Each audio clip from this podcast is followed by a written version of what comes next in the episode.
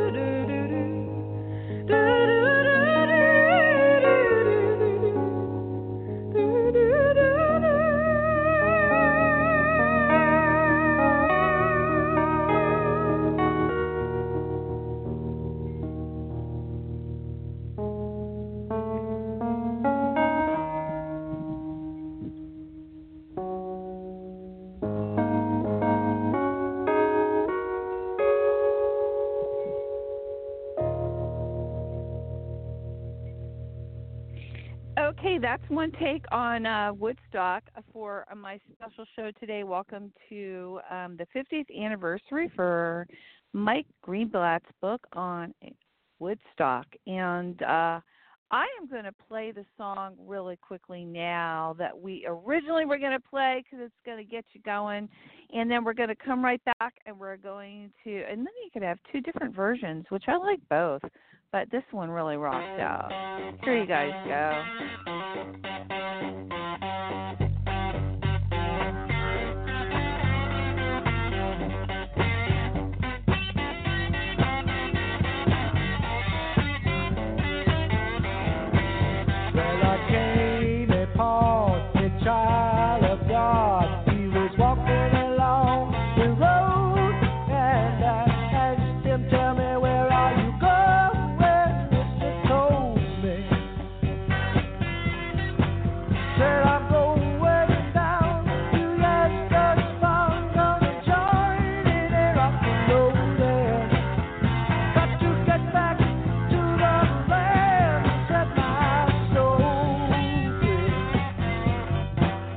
We are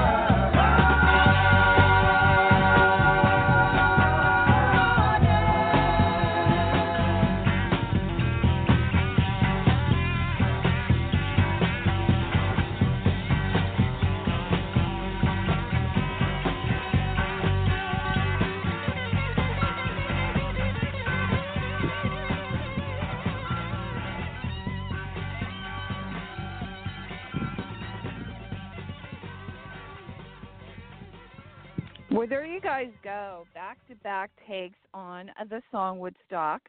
And uh, obviously, the first one was Joni. Got to have Joni Mitchell. Got to have me some Joni. And that was uh, then the uh, CSNY doing it and Woodstock. And so, with that, let's start our show because uh, Mike is here and also my co host Spencer Drake from New York. So, it's going to be two different areas. Let's see if we can unmute everyone. Hi, Mike. And Spencer. Hey, Okay. we're here. So guys got a got a, a take on two different songs of what this event was that That's your great. book is about, Mike. Um, being that this is the 50th anniversary, and um, I just think it's really kind of cool. We got two different ways of looking at it, and just you know, I know that you know a little bit of history behind the song and about Woodstock and about your book, your latest release. So why don't we talk a little bit about um, this fantastic book and about Woodstock because you were there. Yeah, yeah, I was there all right. Yeah. we weren't going to go. you like that too? Those two songs? Yeah, two songs. We weren't going to go. We were going to go down to Jersey Shore to see Led Zeppelin, who were playing in Asbury Park. Wow. But the Wow. constant advertisements on Mhm. the radio with all these bands that we knew and loved on the same stage in the same weekend, we had to go. Mhm. So Yeah. we went to the we went to a head shop in Bloomfield, New Jersey, and for seventeen dollars and fifty cents, we each bought a three day pass to the whole thing, and uh, there was nobody to give our ticket to. As- As we as we entered the scene, we we were saying, "Hey, where's the ticket man? Who do we give the ticket to?" So we just threw him away. Uh, Well, what, Michael, isn't isn't it true that they were going to build a fence for security, but they didn't finish it, so it made the whole thing different, right, Mike? Yeah, uh, poor planning uh, on Michael Lang's part. Uh, they never finished the fence. Yeah. Uh, and they never got a host either. The two things that they forgot to do was they were going to get a DJ from New York uh, to Oh. host. They were going to get a fence to take the tickets, and they were going to Uh-huh. hire off-duty New York City policemen for security. None of those three, three things happened. well. no, of course not. Of course not. That's like the best. That's how the best festivals start. I mean, you know, it's like open season. So here you were, you bought your ticket, and you probably didn't. You probably could have just walked right into it. But Yeah. um we want to hear. We want to hear before we get into some questions and stuff. A little bit about people you saw, what it was like there, um, how it was when you first got there. Because I know you told me a little bit on the, um, you know, as we've been talking, setting up this uh, interview with Spencer and myself, um, a little bit about it. So tell us about the farm and um, how how it was all set up and and like when you got there, where you planted yourself and stuff like that, because it was pretty cool from what you told me. Yeah, it, it was clear sailing all the way to Route 17B, which is a one-lane Mhm. country road, kind of a highway. It's the only way into Bethel, New York. And once we got Okay. to 17B, now this was the day before Woodstock. This is Thursday, uh, and Mhm. once we got to 17B, it just stopped dead. Um, Yeah. we were we were not about to abandon our car on Route 17B like so many other people. That wasn't even an option.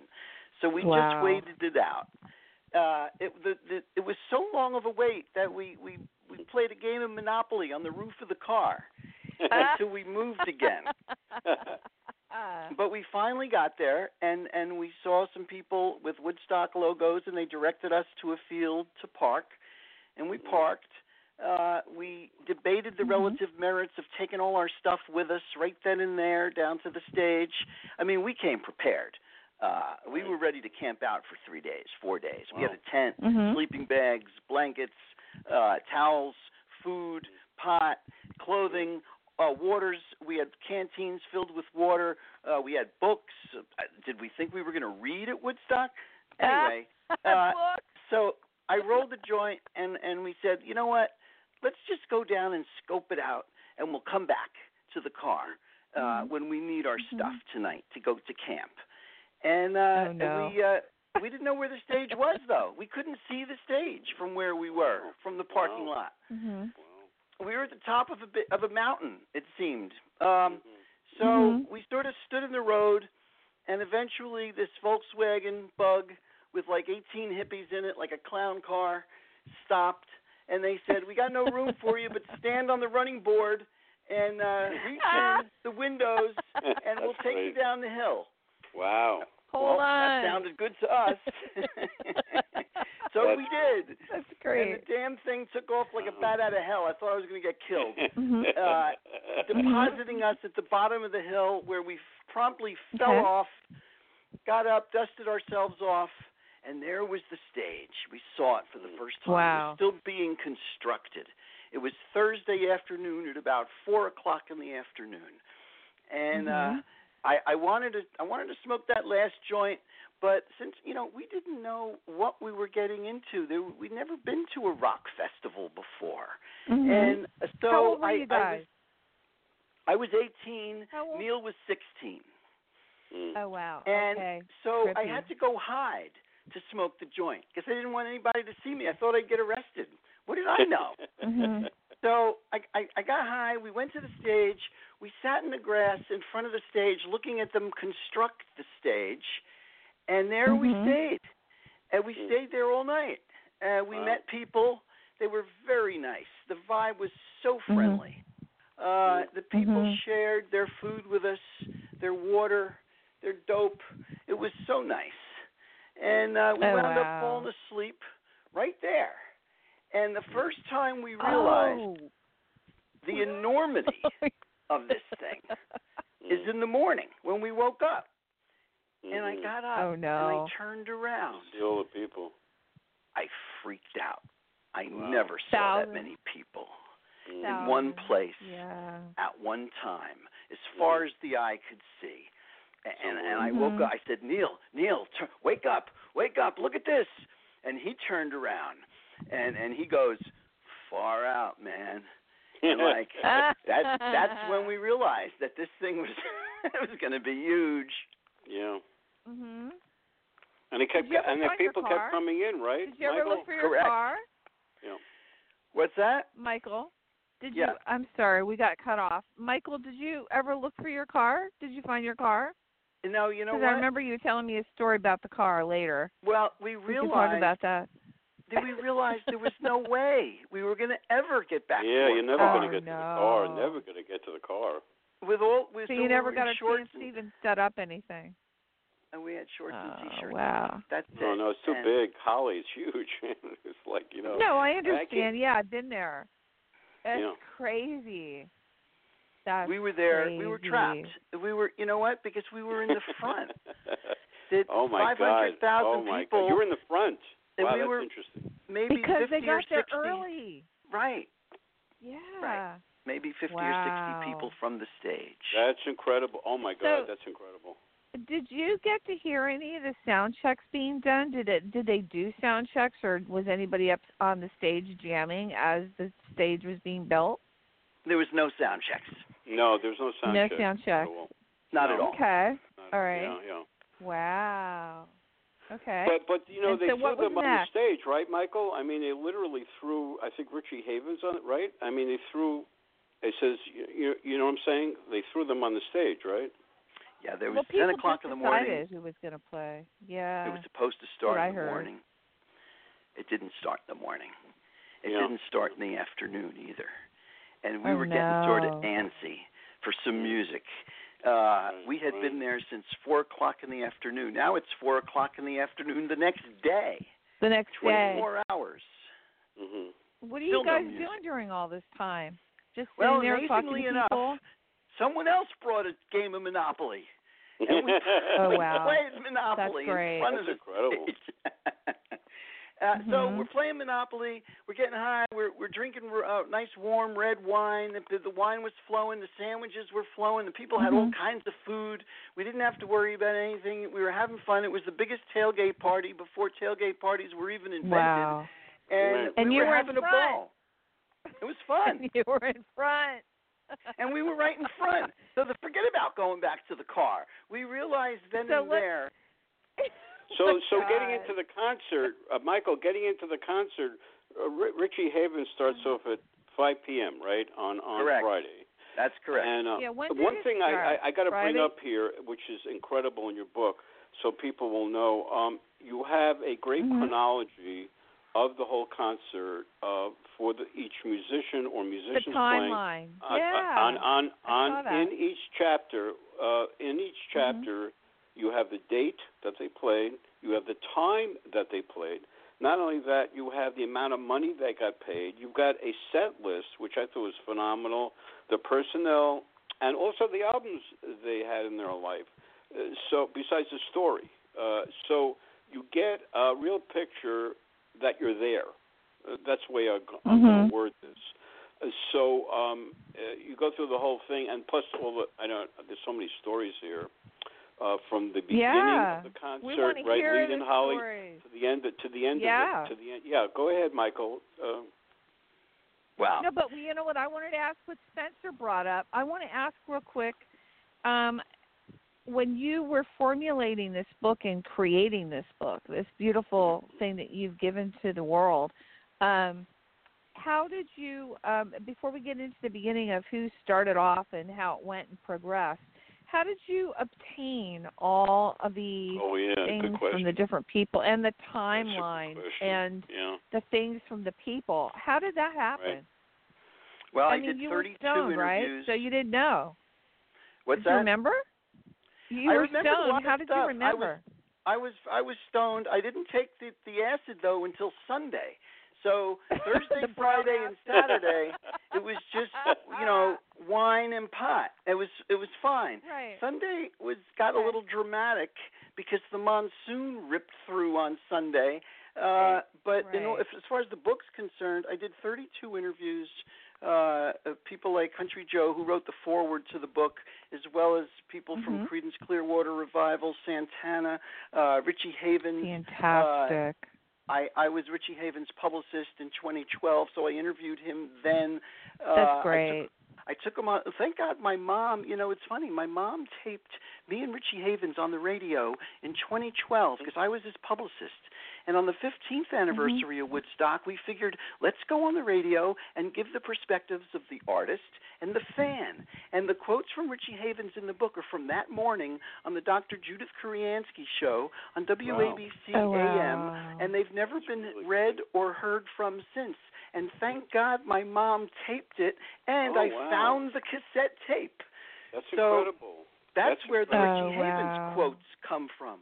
But other quotes came from people that I've interviewed in my 35 year career, like Joe Cocker. Thank God I asked Joe Mhm. Cocker about Woodstock back Love then. Joe.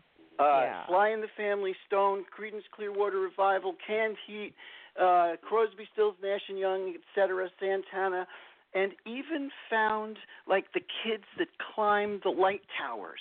They kept saying, "Get down off the light towers." Right, the I found towers. one of the Mhm, mhm. kids that climbed that light tower. I found Bill Hanley, the father of Festival Sound, who had the amazing job to make sure that the people on the hill way in the back could hear while not blasting out those in front of us. And he did a magnificent job with the sound. Well, you, Uh, you had I the Jo- found- you, you had Michael. You had the Joshua White show too, right? I Joshua- found Joshua White from the Joshua Mhm. Light Show, who Yeah. had a very bad experience at Woodstock because his light show was dismantled uh, with the high winds, and he had to take it down and go home, oh, and he Oh, was God. not a happy camper. You're Uh, right. but it Oh, made for no, some that's drama. Uh, he had a big fight with Steve Cohen, the stage manager, who who cut slits in the uh, um, in the big screen so that it wouldn't fall down. And Mm. ultimately, Oh, it was the right decision. But at the time, uh, Joshua White got very upset with him and had a big blowout fight on stage. I recount that entire Wow. incident. So it Mhm. really is a mosaic, a a, a um a tapestry, if you will, of It 32 different perspectives. Well, Michael, tell us about Billy Graham, uh, Bill Graham, because he had a lot to do with it, right? Bill He really did. He lent Michael Lang his entire staff.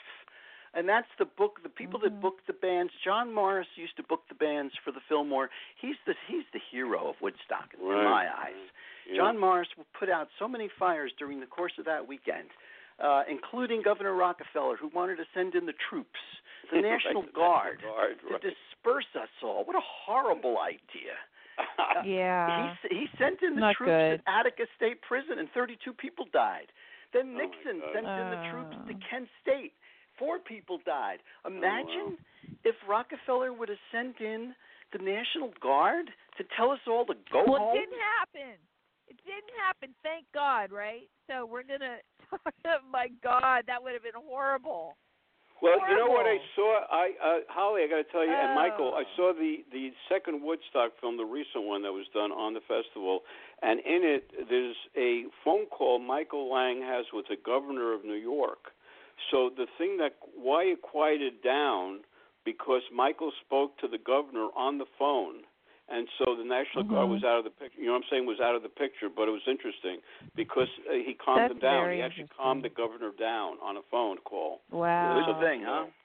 Yeah, very They probably never thought. They probably never thought, Mike, that people would actually really all come together collectively, which is really what it was all about. Was really a celebration of, you know, freedom, peace, and um, you know what people wanted to hear the best and the the best of the best. So, the year was 1969. So anyway, getting back to what you were saying in the very beginning, where you were right in the front, and it started at five o'clock, and and I think Spencer said Richie Havens was the first person on stage. Let's go Mhm. through. Let's go through what your experience was from the beginning to like you know where we can segue into different things. Uh, Richie Havens was was terrific. I mean, we were so starved for music. Uh, I think we would Mhm. have probably loved anything, but he was so good, and he was attacking his guitar with a physical dexterity that was like an athlete. And then he broke a string, like in the first song. He was he was hit- Really? hitting those Wow. strings so hard, and so we had to sit there and and restring a guitar. And in front of everyone, he just said, you know, hey, we're all here. You're going to hear a lot of songs tonight. He talked to us. Uh, he was very That's good. calming, and he was so Mm. cool. And and then he got into this uh, these funky riffs. We had a conga player with him, and boy, I'll tell you. Uh, those three guys that were up on stage, they made the sound of a big band, and then of course the famous "Freedom," which he made up on the spot. Uh, unbelievable. Wow. He was Famous wonderful. story, yeah. Wow. Wow. I mean, there were some bands that weren't so wonderful. I mean, Sweetwater came on; they were the first band, uh, and their set sort of served as a sound check, uh, and they were underwhelming. I remember sort of leaving the spot. We would we would each leave the spot solo, so keep the other guy Mhm. there to keep our spot. And luckily, there was a flag that was planted very close to us from another couple who had a peace sign flag, and we Mm. used that flag as a barometer so we knew where to to come back to. Oh wow, Early great. on, Oh, there were still wow. hot dog stands. So I, I kept going to the hot dog stands, buying hot dogs and sodas, until, of course, I went and they said, "No more hot dogs. We're out." I said, Oh, "Fine. wow. They- Send me to a different hot dog stand." they go, "You don't understand. There's no more food." And I sort of freaked. Mhm.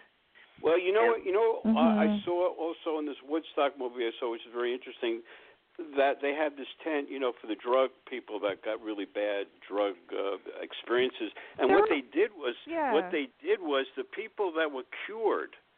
In other words, the people that they they cured, they were the ones that helped the other people. I thought that was beautiful. Oh, I that's mean, the- absolutely correct. They came in, they were talked down from bad trips. Hugh Romney, who later became Wavy Gravy, who led the hog farm, who was hired for so-called security, they were hardly security. But what they did was they calmed the people down and they told the people that listen, you just took something, wait it out, you'll be fine, and then ultimately they were fine, and then they were asked to help the next kid that came in. See, that's So- important. That, that That's was the spirit of communalism that Yeah. perpetrated the entire event. And I got to tell you, 500, think of this 500,000 people, not enough food, not enough water, not enough bathrooms, with horrible weather, and not one Mhm. reported instance of violence. Oh, wow, yeah, one other that's thing. amazing. and no police. So Yeah, it, it's see, almost that's impossible. So, uh, Michael, amazing, I, Mike, I was to reading hear all in the that, book. Is especially. it, my, hello. I was going to bring up the fact that uh, the loudest band had to be Spencer. Mountain, right? Mountain. Mm. Yes, Mountain was Okay. great. I loved Mountain. They were one of my favorites all weekend.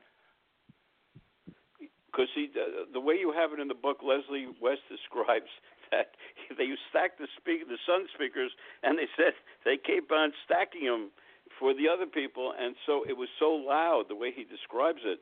So I figured that had to be the loudest band in the whole thing, right?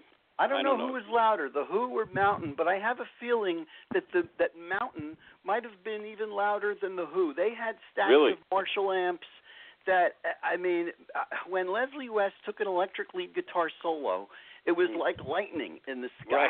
Right. His his it was unbelievable. See, Mhm. Leslie, I know for years. Leslie's a good friend of mine. I've seen him some. I've known him for a Mhm. long time. But he had that real power, and he had, of course, Felix Pappalardi, man, right? Felix Yeah, yeah, what a Pappalardi bass playing player. with him. So that was an, Right. that had to be insane. That had to be totally insane. And it's so sad with uh, Felix Pappalardi, Yeah. who outlived his rock star usefulness and became sort of a uh, a, a pathetic junkie whose wife ultimately murdered him. Right. Oh, Oh my God. God! Yeah, that's a sad You know- story, right? You know, Mike, I want to go back to one thing you were talking about, and you and Spencer. Spencer, you brought it up about the little rehab areas where people were able to go and get medical attention for everything. And you mentioned Wavy Gravy being there. Now, Wavy Gravy lives right near me, and um I've heard stories. No, and his sons, his sons have been told all the stories of Woodstock, which is amazing. And so they all sit around, and whenever I've ever been around them, they all sit around. What do they talk about? Woodstock, because it's like there were so many stories that came out of that place, and um, you know, as you said, they all. He he said to me the one thing that he took away from all of it was that everybody really at that point it was collectively just everyone wanting to help each other. There were Yeah. no boundaries.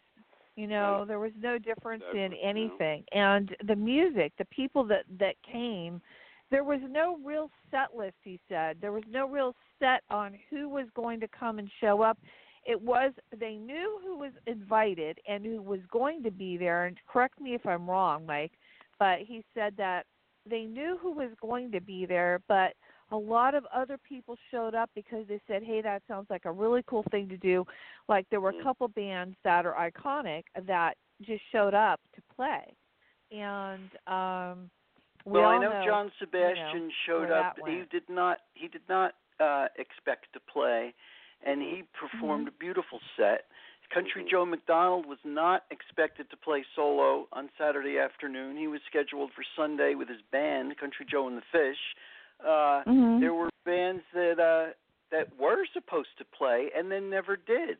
Iron Butterfly, the Jeff Beck group, those two bands are on the original poster, and they did not uh, show You, up. you have a you have a listing in the book. Let, let me bring this up while you're talking about it. You have a Someone's listing in the calling. book Hold of on. bands on that bands minute. that didn't play.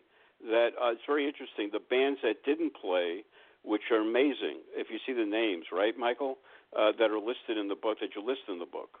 It's called Invited That's to the cool. Dance, but Yeah, and yeah. bands But like they the didn't Doors. show up. They didn't show Uh, up. hey. Right, Hal? I don't mean to interrupt you guys, but we have a call. Let's see who it is real quick before do, and then we can get back into the show. Five seven four, you're on the air. Who's this? This is Hello? Billy. Billy Billy. Billy. Billy from who? Mississippi. Billy from Johnson Mississippi. Mississippi. Yeah. Billy, do you know Mike? I just started listening to this show right here. I'm not sure what you're talking about. It sounds like it might be a little bit about Woodstock. Is that correct? It is. Were you at Woodstock, Billy? I was. I was You there, and I don't remember a whole bunch after that. I'll tell you that right now. I don't know who showed up, who didn't show up. I just danced around in the mud there. I had a good old time. I remember that. We were Billy, did you eat? Did you? loud.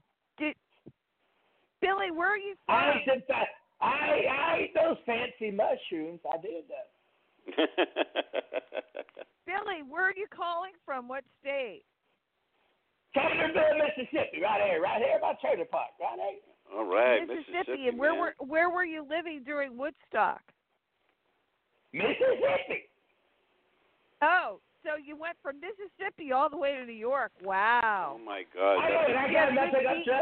I got. I took my girlfriend with me. She was a midget, and I never seen her since. So I, I believe I left her up there in New York. She's a little bitty midget. She, she. I never saw her after that. I don't know where she's at. Billy, you know, it sounds to me like you are still on mushrooms and having a good old time. I don't know what happened to me, lady. I don't know what happened to me. I went to the Woodstock Town. I You listened lost to the your midget. You lost your midget girlfriend. I'm so sorry. My sorry. midget girlfriend, yeah. She you know, it's hard to see a midget in the crowd. So she ran off, and I don't know if she got covered in mud or what happened. She did, I never saw her again. I think we're still at Woodstock, Holly. I think we're still at Woodstock Billy, right I now. know We're living it. Billy, We're Billy, we're living Woodstock. what what bands what bands did you hear play that you really liked? Shit, I heard the Jimi Hendrix. He play that guitar did? there. You Let's stayed for yeah, he was- You stayed for Hendrix? Wow, I thought nobody was for I there. did. Hendrix? You were one of Yeah, I did, lost my in the rain. girlfriend, Beatrice, the midget, way before Hendrix, so I didn't see The her midget? for two days. the midget? Yeah. a midget girlfriend. Oh my He God, Holly, I love midget it. I love girlfriend. it. He is a trippy his phone call. girlfriend. He said when he was doing. You know Yeah. what? We don't like to call them midgets. We well, you know, smaller Can't do people. We love all people of all types. Um, Mike, do you remember seeing just everybody and anybody there? But Billy, um, did you go with anyone else? Were- Did you meet up with some friends there from Mississippi? No, nobody. I didn't meet up with nobody there. No, all we did was roll around in that mud. You know that big old mud puddle they had there. Oh, we that's rolled great. around in it. That's what I You lost. roll around in mud. She did. I do. Right up here, Wayne around in the James? Trailer Park, right here in Mississippi. Yeah, we have a mud pile right up here sometimes. I do it. That's amazing. Well, you know what, Billy? I'm going to continue this interview with Mike. Would you like to stay on the line and listen to it? I'll listen for as long as I can stand it, honey. Oh, cool. Well, you know what? We have a lot of listeners, so I'm sure you can stand it. Hold on. Okay. So, uh, Holly, let let me come in here. Holly, this is a trip. Hey, Michael, Michael, are you there? I, I most certainly are, are you there? Are you alive? I love it. Hey, so listen, tell us about Mud Jimi Pie, Hendrix, because that was the midgets, last act, and and nobody was there, right? Uh, Hendrix. 20,000 people, he said, and it was pouring rain. I remember you telling me the story, and they said, don't take the brown acid. I think that, that our friend Billy from Mississippi took the brown acid. He did. He's still on it. I, I love the brown acid. Billy, if you're listening, yeah, Billy's still. I have him muted, but he's still there. Yeah, but listen, let, let, Holly, let me bring bring something in that's no, important. let's talk about Hendri- it. Hendrix was Yeah. the last act, right? And and Michael, isn't it true there was hardly anybody there? But there's a listing of 17 songs he played, right? That's a yeah, lot more than basically anybody played, else. He basically played to a sea of garbage. Wow. I can't believe that. that's person. incredible. Billy rolls around in mud still. He said. In But but Michael, you know what blows my mind? He had a long set, didn't he? He had 17 songs according to your book. Is that right? yeah, he he played. He likes to jam, you know. Uh, Yeah. I always thought that this, he ended Woodstock with the Star Spangled Banner, but he didn't. He went into Purple Haze after the Star Spangled Banner. Oh, Spangled really? Banner. That's Wow. Yeah. Wow, Mhm. you know the story. You got the real story. Okay. Why it's and, interesting. and and Jimi So- Hendrix wasn't even Michael Lang's first choice to close the festival. Michael Lang Really? wanted the singing cowboy Roy Rogers. oh yeah, to Roy close Rogers. the Tell us festival that with Oh, story. Bobby wow, Tell the story of that. Great. Yeah, let's hear What about happened? you and uh, the last set. Roy Rogers laughed in his face. Wow. Wow. He, he said Wow. Mhm. You had no yeah gauge on that. Yeah. Interesting. There Interesting. are a lot of people that said no. Yeah, Tommy James said no. You know, Tommy James and the Shondells was one of the biggest selling acts in America right. at the time. That's but they were touring in Hawaii, and he's sitting at the foot of Diamond Head in paradise. And he gets a call from his agent saying, "Hey, there's this pig farmer in upstate New York who wants you to play this festival." Tommy James goes, "I don't think so." Uh, well, you well, know what? then, then there's Mike, Joni Mitchell's tell the story, where she was on an please? interview, right? Hold on. She had to do an interview. Oh, I can't talk. Is it on? Hello? Can you guys hear me, or is my is no, my you're mic there. muted? You're there. No, no, you're Oh, there. okay, I You're there. wasn't sure if you could hear me or not. Are you there, Mike? yes. Yeah. I think we lost Mike. Oh, No, go no, ahead. What no, were you there, saying? he's and then. I'll Oh. ask. Okay. I was going to ask Mike about the story that he told me about when they were uh, when Jimi Hendrix took the stage and it was Mhm. pouring rain and there was only like 20,000 people he said in the audience and that you had to run back to your car but you couldn't find your car. And they said Wow. something about the brown acid. well, is this? I want to hear you, that story. You put together you I put together sure like three hear me or different not. stories. The the brown acid came earlier in the day. Uh, Joe Cocker was Mhm. the first person to play on Sunday. It was beautifully sunny. His Mhm. set was extraordinary, just fabulous. Wow. And this nice lady who came up to me and gave me a loaf of bread and a hit of acid. And I I ravenously ate the bread. I ate a whole loaf of bread right there. wow. And I took the acid. And then about 30 minutes later came the announcement from the stage, "Don't take the brown acid." And I Oh, said, God. "Oh no. Oh. I just took it." Oh. Well, um, fortunately for me, the brown acid was fine. Uh, Oh, good. it, it was it was great. In fact, uh, Thank Joe Cocker's God. set was so good, and with a little help from my friends, stretched on for days. It seemed he wouldn't stop performing it until everybody stood up and gave him the standing ovation he wanted. It was a Wow. great moment. and I'll never forget it. But then, right after Joe Cocker finished, all of a sudden, in the middle of the afternoon, it got pitch black. And I'm thinking to myself, I got to be hallucinating.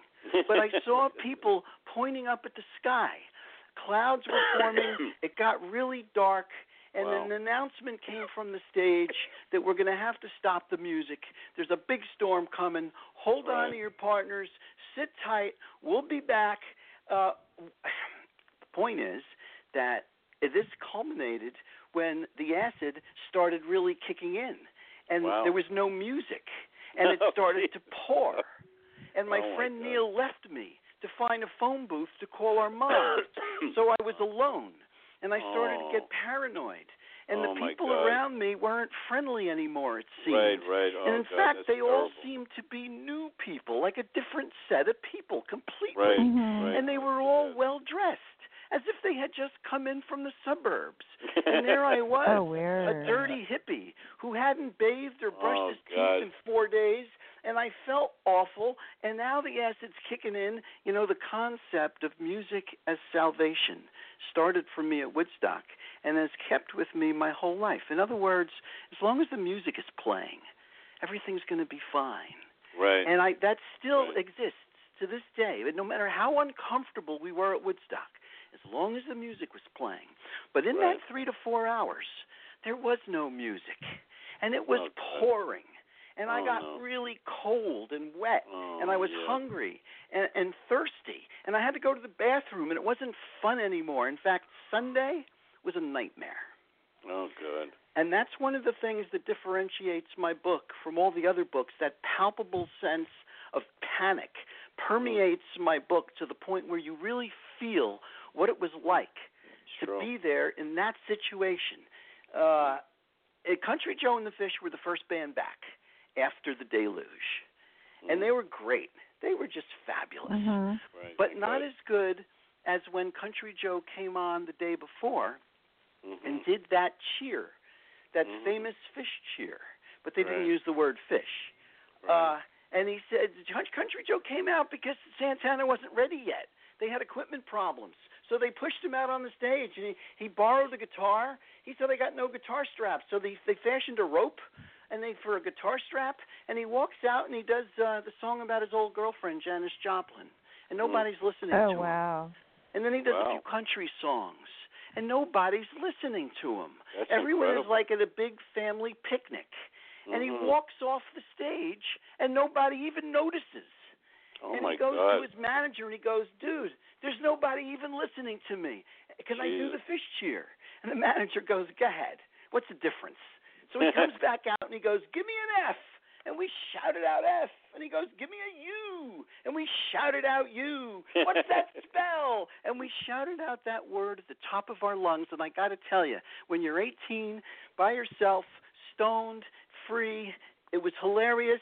It was freedom. It was uh, just the most unbelievable moment when we shouted out that, and he kept on saying, "What's that spell?" And we kept on shouting that word again, and it was cathartic. Uh, it, what a moment! So his second I- set with his band was a little bit of a letdown because I was so cold and wet in my clothing. But that 1st Mhm. moment was unbelievable. I, I want to bring in something because my experience in the, in the drug era was that I was very blessed, Michael, that I had people around me that stayed with me, even on bad trips. You know, uh, acid, mescaline, whatever. And when you're alone, I think it's a whole other ballgame uh, that you're Oh, no doubt about it. That's what they tell you. Set and setting is very Yeah. important, and to Yeah. have a guide, someone that's straight. That's Uh, right. I had nothing, uh, and I was alone I in feel a sea bad. of people Oh, that God. weren't friendly anymore, and I started That's to really really panic. That's Mhm. horrible. That's I mean, I couldn't leave. Mhm. Neil would have never found me. And I couldn't sit down Mhm. back on the ground because now the mud was up to my ankles. So all I could do was Mhm. stand there. Oh, but the God. people were Mhm. so friendly and That's so good. nice See, that that's They right. guys that you you. would be scared to Mhm. meet Did in a dark alley you? in Newark, New Jersey, late at night, not only took care of me, they fed me, they gave me Mm. water, they Good. built That's great. fires, they kept me Wow. warm. One guy put a blanket over me. Oh, uh, the great. people really, and I know it's a cliche at this point. Hey, Uh. we're the peace and love generation, right? We proved it for four days in a horrible situation. People really did take care of each other, and the vibe That's was so great. peaceful and so filled with love that I can't begin Mhm. to tell you. And as I say, it's, it's it almost sounds corny in this day and age, but it was true. You know, you know what? How about the people cleaning up the field after the concert? There weren't God there- bless Yeah. You know how? God bless him. That wasn't Yeah. me. I, Yeah, we left. absolutely. We we really wanted to see Jimmy, but we couldn't stay. It was like two o'clock in the morning on Sunday night, the last day, and Mm. I was still tripping heavily. My friend Neil, God Really? bless him, Wow. stayed straight all four days. Said that it, you know we made a pact. We weren't going to leave until both of us wanted to leave. And Mm. I didn't want to leave. I knew I couldn't drive at that point. Right. And here right. comes the band, one of my favorite acts of all time. I'm certainly not going to leave during the band. And they were cool because not only did their voices ring out with those three part harmonies, uh, but they kept switching instruments. They all played every instrument. It was amazing. I've never seen that. And then Wow. ca- and then after the band, Neil goes, "Come on, we got to go." I go, "No, no, no. Let's just see who's next." And it was Johnny Winter and his brother Edgar Winter. And me Oh, and Neil always amazing. loved the blues Yeah. anyway. So we we're not going to leave Mhm. during Johnny Winter. So then we go, well, fine. Who's next? When they introduced Blood, Sweat, and Tears, we thought we were seeing Al Kooper and Blood, Right. Sweat, and Tears because in 1968, their wonderful debut album, Child is Father to the Man, was one of the best albums of that year. But no, here's this guy, David Clayton Thomas, singing that stupid spinning wheel song, and we looked at each other and we go, we ain't staying for this. We're out of here. Wow, that's funny. That's funny. You know, I think I wanted to ask you something. Had you ever dropped acid prior to going to? um Not that this whole show's about acid, or we're just talking. I just want to know because it's all part of the experience. But had you ever dropped acid before going to Woodstock, or was that your We- first time? Uh, we used to drop acid every week and go to the Fillmore. Oh wow! Okay. As a matter of fact, my big acid story before Woodstock was when we went to see Phil, Pink Floyd, Linda Ronstadt, and the Wow. Woody Herman Big Oh, wow. What a what a bill! Mhm. And when Pink Floyd came on, we used to time taking the acid so that we would peak during the band's headlining set. Well, they're playing "Careful with That Axe," Eugene, from their album Ummagumma, which, if you know that song, is ten minutes of mellifluous organ doodling and then a scream. Well, when they did that Mhm. scream, it Michael, are we out. talking about Fillmore East or Fillmore West? the Fillmore East. I'm an East Coast guy, my man. Well, Uh, yeah, I used to go to the Fillmore East. I uh, I, s- I saw the Dead there. I saw Buddy Guy. I saw a lot of great stuff at the East, and um, I, I I dropped acid at the Dead concert there. You know, when the Dead played. But that was a great place. The Fillmore. I really missed that. The Fillmore East was amazing. Right. My point is that when the guys did the scream in Pink Floyd, it freaked me out, and I I ran out of the Fillmore East onto Second Avenue, hyperventilating, walking down the street, not knowing where I was going. And then Oh, I saw this God. club called Slugs, which is a jazz club that's not there anymore. And I Right. walked right in, and there was this black dude on the bandstand playing the craziest saxophone I had ever heard. It was Pharoah Sanders, and he just Oh, left God, John I didn't work for Coltrane's him. Yeah. band. And I stood against the wall, sweating and hyperventilating, and looking at this guy, and that was my introduction to jazz. Wow! And I'll never forget it. Then they kicked me out, and I walked back to the Fillmore. But that's my my Pink Floyd story. That's a great story. Oh, Pink Floyd's amazing. I have to tell you a funny story about Pink Floyd, not getting away from Woodstock, but that was the only concert I went to. Um I have a daughter. That was the only concert I went to when I was pregnant and to this day it's like every year she'll give me a new Pink Floyd t-shirt, you know, because I Mhm. told her that I said, "My God, it was the only concert I ever went to when I was Oh, pregnant wow. with you, and it was just amazing." Yeah. So there's I, a big Holly, thing Holly, about I saw them at the Nassau Coliseum, Mhm. and I remember. You know, I can Mhm. remember it, Holly. That, you know, it was amazing. They had an incredible light show. Amazing. Yeah. right, they, the show, they, right, Holly. The are, show for Pink Floyd is something Yeah, they really right? are. Yeah. Yeah, yeah. They oh, they're, are They're great, pretty- great. Pretty amazing people too, as well, because they're very Yep. talented, each one individually. But you know, getting back to Woodstock, Mike, and your book, let's talk really quickly about giving out your website really quick. And I want to make an announcement. If you missed the beginning of this show, you can listen to it afterwards on iTunes and also on Red Velvet Media Blog Talk Radio with myself and Spencer Drake. And um, it will be available. And if you'd like to call in and you have a real story you'd like to share with us, um, or you'd like to just talk to Mike about Woodstock and his experience, or either myself, Holly Steffi, or Spencer Drake, three four seven six seven seven one zero three six. Meanwhile, I'd like to talk, give your website out for your book and talk about some of the pictures and stuff that you have in the book too, as well. Oh well, yeah. it's uh, um, uh, Woodstock 50th anniversary, Back to Yasgur's Farm by Mike Greenblatt. It's sold on Amazon, Barnes and Noble, Books a Million. Uh, I don't. I don't even have a website, but you could go on Facebook, Mike Greenblatt. I post all of my reviews and my interviews there. I've been getting phenomenal press on this book. Everyone seems to like it. Uh, They the pictures, I got to say a word about my editor, Paul Kennedy, who I had fights with, debates with, because he took out some of the sex and he took out some of the drugs. And he, I, I, I- it's Woodstock, man. What are you doing? But he was right. he was right. Uh, he But- made but the book more Michael, readable. tell us about the pictures. You got a lot of pictures in the book. How did you get all those Yeah, you do. A lot. Two Oh. two hundred and fifty pictures. They really pop off the page, and it's Great. not just the Great artists; it's the fans. It's the people behind the stage, on the stage, under the stage.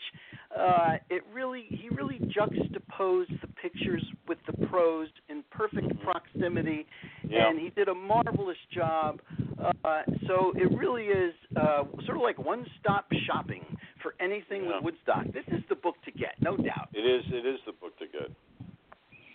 And you know what? I really liked. I've read so many of the reviews, and you have been on quite a few other shows with people that have talked to you about this, and um, you know your book and about your experiences and stuff, and you know all positive, beautiful reviews. And I wanted to say that you know we're so honored to be able to have you here, and I did extend the show a little bit, just so you know because we're having a good time. I don't know if you're on a time limit or anything, but I did extend it.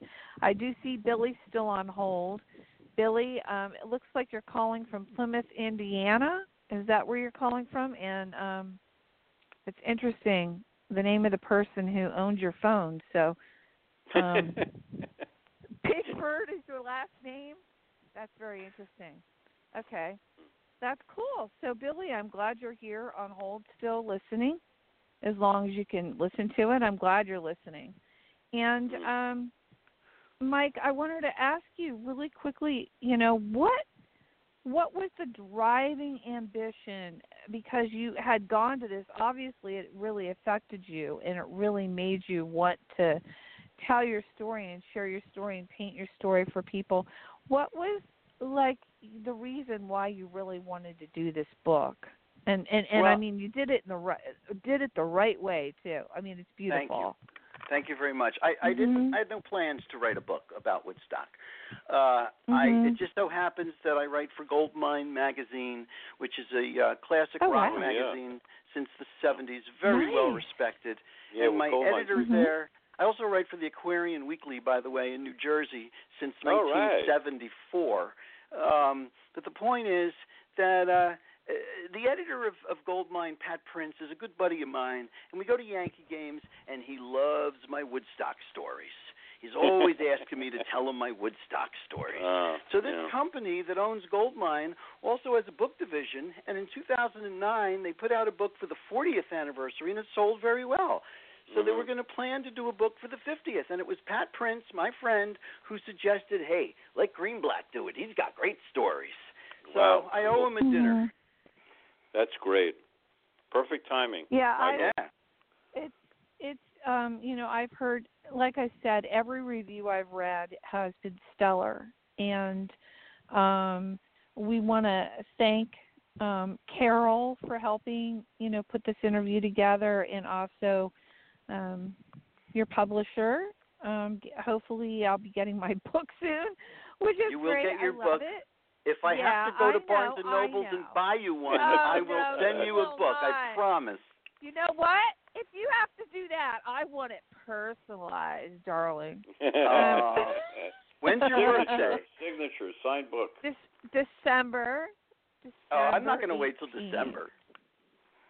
No, I need the book now because I I have to tell you I resonate very much with um Woodstock not only because most of the- people that I really love and even now want to listen to. I mean, they've all played and people that we've had on the show, we've had quite a few of the people that have played Woodstock on our show and you know, also I have to say you I did open up with the Joni Mitchell version of Woodstock and I want to tell you I know that song is very near and dear to her heart because of the fact that she was so torn up inside that she wasn't able to be there that day.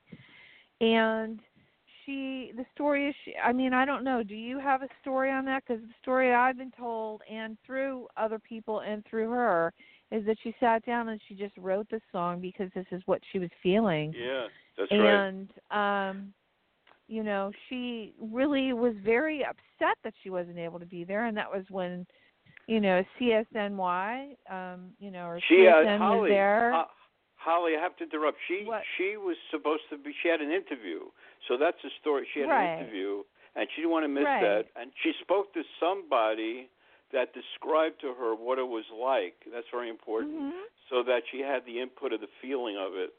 You know. exactly and there were Yeah. a lot of her emotions in that in that song so that's why i played both just to give everyone a different take on on it Yeah, that's and great. you know yeah, that was uh great.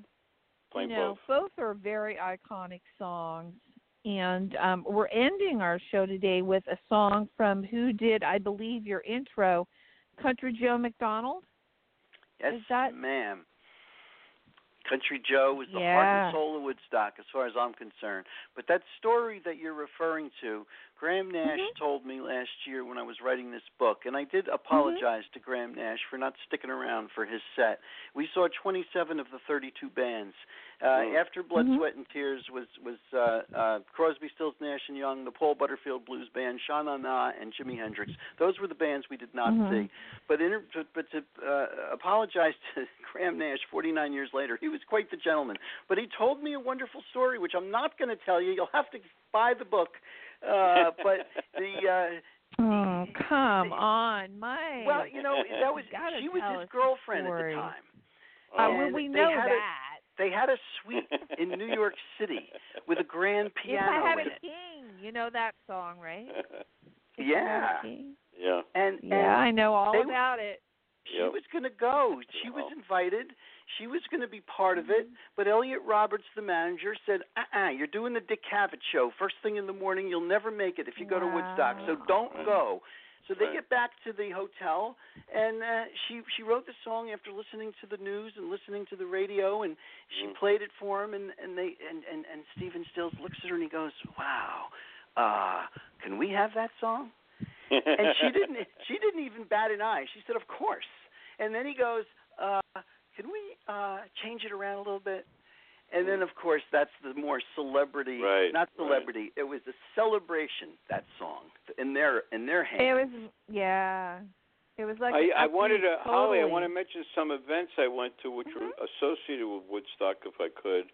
If I had a couple of minutes. Sure. Um, uh, Mhm. Let me just bring in a couple of them. Um, I went to see, uh, and you'll love this, Michael. I went to see John Fogerty, uh, uh, interviewed by David uh, Fricke from Rolling Stone Mhm. at 92Y. Spoke to John Fogerty, and the next day, Michael, I, I, I I'm at a Michael Lang book signing uh, with Henry Diltz at the Morrison Hotel. Now, Henry did a lot of photography there, you know, at Woodstock, of course, and photographed so many amazing people that Holly and I know. Um, so um, those those was sort of like a Woodstock week, and then your book was flying in at the same time.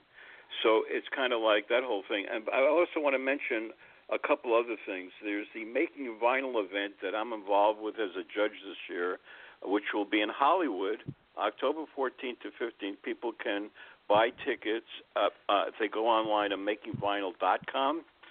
And um, I also saw Alejandro Escovedo at the Iridium, and I want to say thank you to Alejandro, and Holly knows uh, Alejandro. Uh, he's a very dear friend of ours. And also, um, a big event coming up is Jim Jarmusch and Iggy Pop at 92Y, September 10th. And the knockout event is Les Zeppelin, who we had on our show. Remember, um, you know, Steph Paynes was on our show. She, they're doing a free concert at the Play It Loud Rock Guitar Show at the Metropolitan Museum of Art, September 13th. And why I want to mention this, it's free. So if you go on to the Met, you can get in for free if you uh, in, if you uh, RSVP. That's very important. It should be a really good, really good concert at the Metropolitan Museum of Art, September uh, 13th. That's my story. That's amazing. Michael, Holly, you're part of you it. still there? You know all these people. We all Mike? both Holly and I know all these people that I mentioned, and we're always Yeah. very, uh, you know, they're all integrated. A lot of them integrated And with Woodstock. And I am impressed that Mike um, has gotten to talk to pretty much everyone that he needed to to complete Yeah. this book, and also That's amazing. the fact That's that you're amazing. writing for a rock and roll magazine and you're doing this and that. You didn't tell me any of this, and I read your bio, darling. um,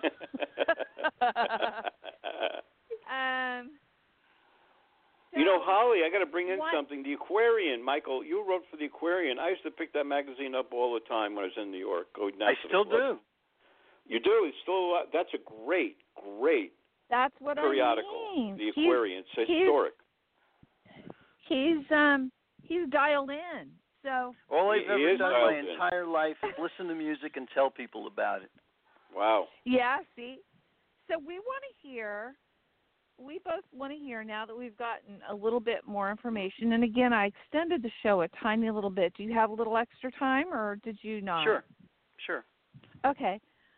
I wanted to ask you if there were besides I mean the whole deal about you getting the bread and then dropping the brown acid and then the hot dogs, the hot dogs, and not finding your car. I want to know a few more other stories like that you want to share with our listeners that really stick out. And then I want to know how did you guys finally find your friggin' car?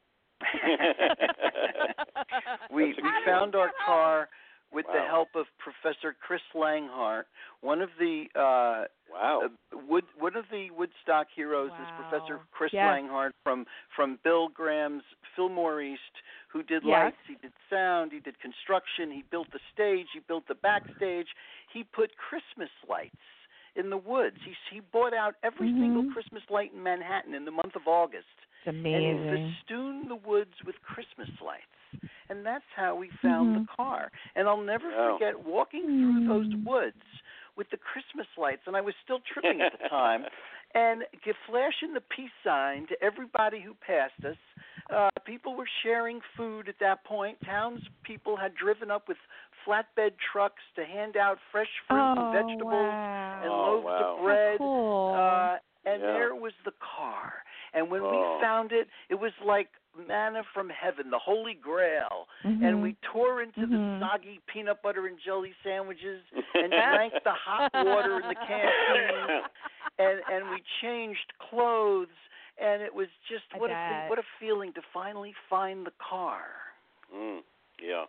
But the music too. I mean, what which what music really could you say today made a big impact on you? What because I know it's it's going to be hard because there were so many. But is there any experience that you want to share or that you that stuck with you that really has impacted your life and influenced you today? Sure. Uh, Sly and the Family Stone. Uh, Sly Mhm. Oh, Stone that's was the exactly what I was thinking about. Higher. yeah, it was it was at the height of his career, the height of his Oh my talent. God. He was so believe you said brilliant in fusing hard rock with funk and these Mm. horns, and I had never heard anything like that before in my life. Mm-hmm. And I had seen Mhm. Sly and the Family Stone only once, about three weeks before Woodstock, at the Electric Circus, when Jimi Hendrix was in the house, and he actually Mhm. jammed with Sly on the last song. But they were so magnetic and so wonderful and joyous, and he had us. It was three o'clock in the morning, and he had us jumping up and down and, and throwing up the peace sign and chanting higher, higher. and, and I'll never forget it. That was That's the great. number one experience, musical experience of Woodstock for me personally. Sly and the Family Stone. Oh my God! You know, That you know, is Michael, really- you won't believe this, That's funny. but I was thinking of Sly and the Family Stone at the same time as you said his name. You won't believe this. I, Mhm. I, Yeah. I I can't believe a that. But yeah, that's that's uh and and by the way, uh Holly know Holly and I had Ronald Luxembourg who signed Sly on our show a couple of weeks ago and uh well, that was the song that he chose for me to play. Yeah, was remember Holly? Yeah, yeah. Yes, that was one of the songs that he wanted me to play. Exactly. What's so really cool about being on, you know, the shows is we allow our guests because it try. I feel it makes it more personal to open and close with whatever music they feel really tells a story about what they want to talk about.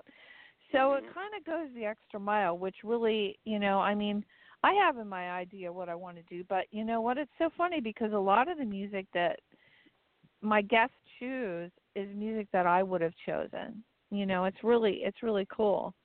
So, you know, the song that we're ending with is a song that um when we get closer to ending the show, I want you to tell me the story you told me about how it was raining and the sky came on. And um so on your interviews for your book, uh, because the fact that I don't have it in front of me right now, but I just want to ask you because I've I've read a lot online and I've seen a lot of people's, um, you know, the descriptions and stuff. Who did you interview that you really?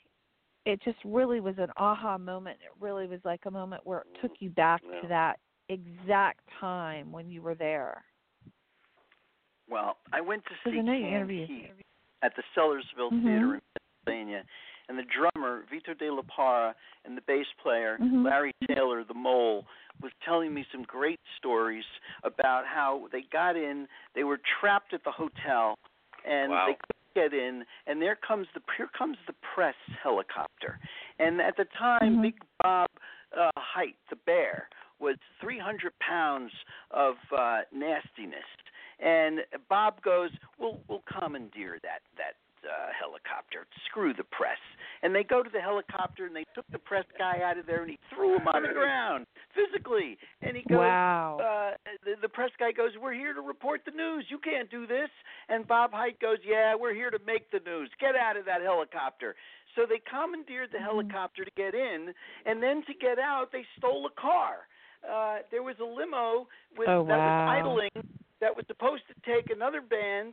So they they got in the limo. They drove. They so they stole it. They drove to the hotel. when they got to the hotel, they said that they were Janis Joplin's backup band. So give us the rooms that Janis Joplin has. And then uh, they got out of there. They took the car to the rent a car place. Five. This is the kicker. Mhm. Five years later, they go back to play Mhm. a similar area in that area, and they tell the story to Mhm. the limo driver who's driving them, and the limo driver stops dead on the Long Island Expressway, and he goes, "You got to be kidding! That was my limo you stole." Oh my gosh. It's almost That impossible to so believe. So that was the interview that really, really brought me back to the way it was. And uh, Larry Taylor, the mole, died just last week. I'm very upset because that rhythm section of Canned Heat was still playing in 2019 so beautifully. Uh, and and they, they, they gave me such a great interview. Mhm. Who else have you interviewed that you really enjoyed that uh you want to share with us? when with I our spoke to Carlos Santana, he was telling me Mhm. how no one ever heard of the band. No one ever heard of Santana Mhm. on the East Coast. They were a West Coast phenomenon. In fact, Bill Yeah, Graham had to muscle them onto the gig if they wanted the Grateful Dead. They had to take Santana, and they were only paid like seven hundred and fifty dollars. Uh, but Mhm. their set was so incredible, and uh, Carlos, his, he's a wonderful speaker when he does interviews. Absolutely. Uh, he goes Mhm. off on these tangents about the continuity of music, a line between George Harrison, Michael Jackson, Miles Davis, John Coltrane, and then when you see him live, he implements those artists' music within the contexts of his solos. It's just amazing. But I'll never forget talking to Carlos, and he has a very mystifying, smooth, silent talking way that Mhm. he just lulls you in. I think that might have been my favorite interview of all. Really? Wow. That's You know he lives right near me and uh I did an event up here for Global Peace Day of all things. And uh we did it I did it at um in Marin and he was invited and uh sent over some other people because he couldn't make it. But it was it was very you know he's he's pretty cool. He's around the area. He plays a lot of open he just shows up places. There are a lot of musicians in this area that just show up as as i'm sure that is in new york and in jersey and wherever else. People just show up and play and it's kind of like a thing. What about jefferson airplane? What was that like? Did you were you there for that I was dead When they asleep. played? Dead asleep. Um, come on, I got on at like six o'clock in the morning, maybe seven o'clock in the morning. Uh, Did I had they fallen really? asleep.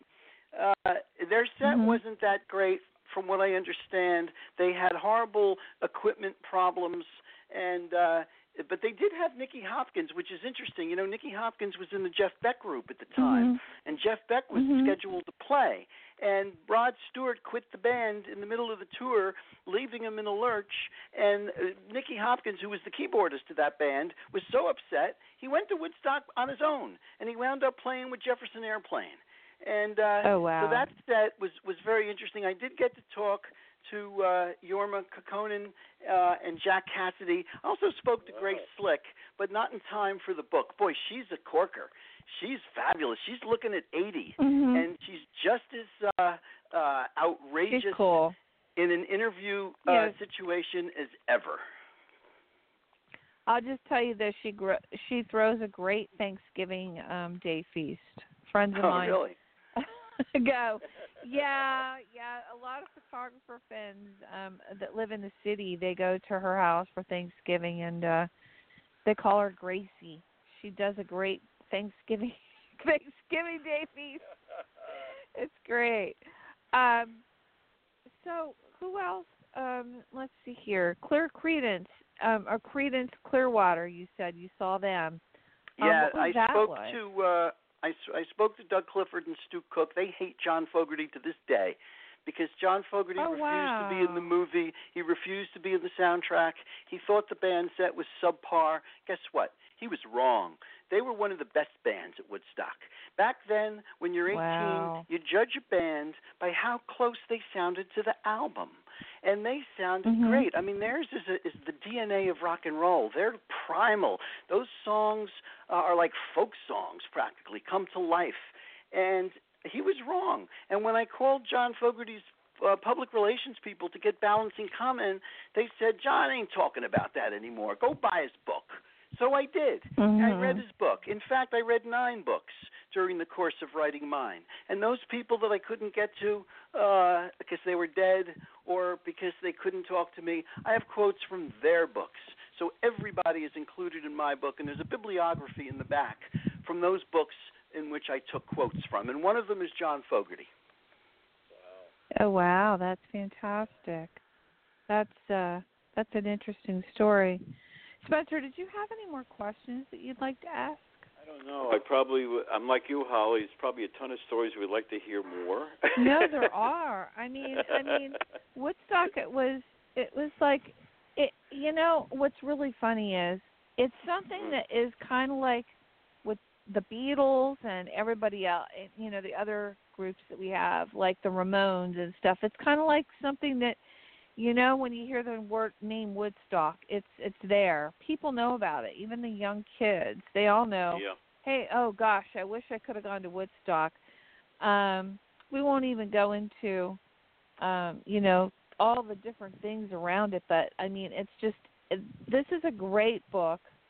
Um, you can read so many different, you know, stories and and and get, see amazing pictures from what I've seen on the net, and um, it's just it's just fantastic and I want to thank you so much for being here today, and I want to thank Billy from Mississippi, who's still on hold listening. You must have really liked this interview because you said you weren't. You don't know as long as you could listen. I'm glad you're still here, Billy. Um, and uh, Mike, you know, glad you're here, and we would love to have you back on. Anytime. I Are had a you ball. plan? Are yeah? Are you um currently working on anything new? Not yet. As I spoke to uh, a couple of artists who tell me that you don't do a second album until you've toured for your first album. So at 68, Mhm. after being a journalist for 35 years, this is my first book. I'm still touring in support of it, and then and only then, when the hubbub dies down, will I think of my next book. All right. Mm-hmm. And the hubbub Well, ain't we died wanna- down yet. No, I I hear you on that one. I wanted to tell everyone um this I know that we're coming into a holiday weekend and I and I wanted to say to everyone that's out there listening, again, you can listen to this show afterwards on um iTunes and also on Red Velvet Media. You can download it as a podcast. And this coming Wednesday, the 4th, after the holiday, um, both Spencer and myself will be on the air with Gina Raven, who is going to be doing. Um, she's uh, from Goldie and the Gingerbreads. Do you know Gina Raven? From she played she played with Stones and the Kings, Yardbirds. She toured with them. In the And 60s, she, she, uh, was known as Genya Ravan, and she was the lead Right. singer of a band called Yep. Ten Wheel Drive. That's and they were right.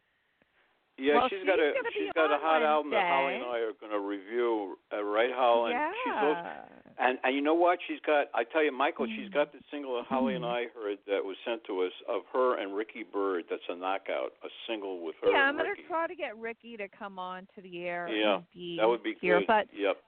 But you know, it's so cool. I love because Ricky Byrd. He's awesome. she's Ricky. yeah, he's, My man. he's nice, and his and his wife Carol from Chaos Productions, who Right. Hi, always Carol. is so helpful. but we wanted to tell you um with this interview on Wednesday, she's pretty cool because she also has um a monthly radio show. She uh, she actually has two monthly radio shows on Stevie's Little Underground Garage on Sirius XM, and um she is uh, just a sweetheart. I've talked to her on the phone a couple times, and um, this new music she's done is really fantastic. And we're going to have, um, I know Elliot's going to call in as well. Um, Spence, Elliot did message me back that he's going to be able to call in. Oh yeah, he's definitely excited about it. He wants to call in. I know that. Yeah, he's great. So, I mean, Elliot's very Steel, uh, Steely Dan. I mean, Elliot is a major, major musician. He used to play with Steely Dan, so he's going to be really hot. It's going to be a hot show. really, really amazing people play on this album that's coming up. Yep. But we want to say that we're so honored to have had you today because this was like an interview that really needed to happen because really there were a lot of people that really wanted to know about the book. Besides, go out and get the book, guys. It's a perfect thing to get lost in. And I know personally from all my friends at Peer and and uh my regular friends, you know, that are just out there making music and wanting to know more, get this book, guys. It's really cool. And um and tune in Wednesday. So before we end our show, we're going to be playing this one song. You want to tell the little story with this one song that we're going to be playing? Sure. It's That you uh, told I me? feel like I'm fixing to die rag by Country Joe and the Fish. Country Joe McDonald Mhm. wrote it. He was one of the more political of the San Francisco tribes of musicians and it's uh it's it's it's supposed to be a folk song, but it's more like punk rock to me if you listen to the lyrics, especially that last verse. And it really gets it going. You know, politics really was a subtext of Woodstock. Mhm. Uh, we all had to live under the auspices of being sent to Vietnam against our will to Mhm. fight an immoral and illegal war. And this was the this Mhm. was what he wrote about in I feel like I'm fixing to die rag. Mm. And you were, and it was pouring rain. I remember you telling me you listened to this. It was pouring rain, and you wanted to find your car, but you ended up listening to him, and then Hendrix came on, and then you guys left, right? Uh, we we had to leave Something before like. Hendrix because we were just too hungry and thirsty and had to go to the bathroom. well, Mike, I want to thank you so much for being here. And again, um, you can find the book, um, Woodstock's 50th anniversary, um, and uh, it is available on pretty much every book outlet. And it's Mike Greenblatt, and that's M I K E, and then G R E E N B L A T T. And you can find him also on Facebook. And um, you can find his um, editorials in some of these magazines that and um, you know editorials that you've been talking about. So that's really cool, Mike. I'm very impressed. And Thank happy you. to Thank share you so this much uh, for having me on, Holly. time with you. Uh, oh yeah, thank you, Spencer. and Uh, that was yeah. a lot of fun. That was a lot of fun. Oh, no, listen, we love having you on. It's a great show, and the stories are unbelievable, Michael. And um, and you were very lucky to be there. Let me tell you, you were very lucky to be there. Very. about that, right? And we want to we want we want to thank everyone, and especially give a big shout out to Carol because I know Carol, you're having hopefully a good weekend. And um, you know, please guys, if you're out there, please don't drink and drive. And um, you know, this is a very um fun weekend, but just have a good one. Okay? Carol Ross, with that, thank you for gonna, booking me on this show. And uh, Yeah, I had a ball. Thanks, Yep. guys. Yeah, we love you. thank we you love all so of you. much, Mike. Bye bye. Here you guys Take care. go. Take care. Take care, Michael. Well, come on, all of you big strong men. Uncle Sam needs your help again. Got himself in a terrible jam way down yonder in Vietnam. Put down your books and pick up a gun. We're gonna have a whole lot of fun. And it's one,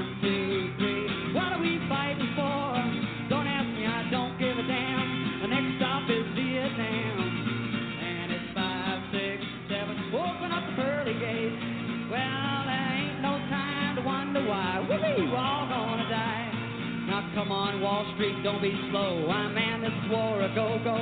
There's plenty good money to be made. Supplying the army with the tools of the trade. Just hope and pray that if they drop the bomb, we're dropping on the Viet Cong. And it's one, two, three. What are we fighting for? Don't ask me, I don't give a damn. The next stop is Vietnam. And it's five, six, seven. Open up the pearly gates.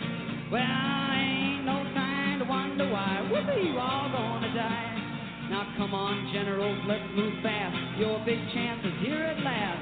Now you can go out and get those reds, cause the only good commie is one that's dead. And you know that peace can only be one when they're blowing them all the kingdom come. Sing it! One, two, three. What are we fighting for?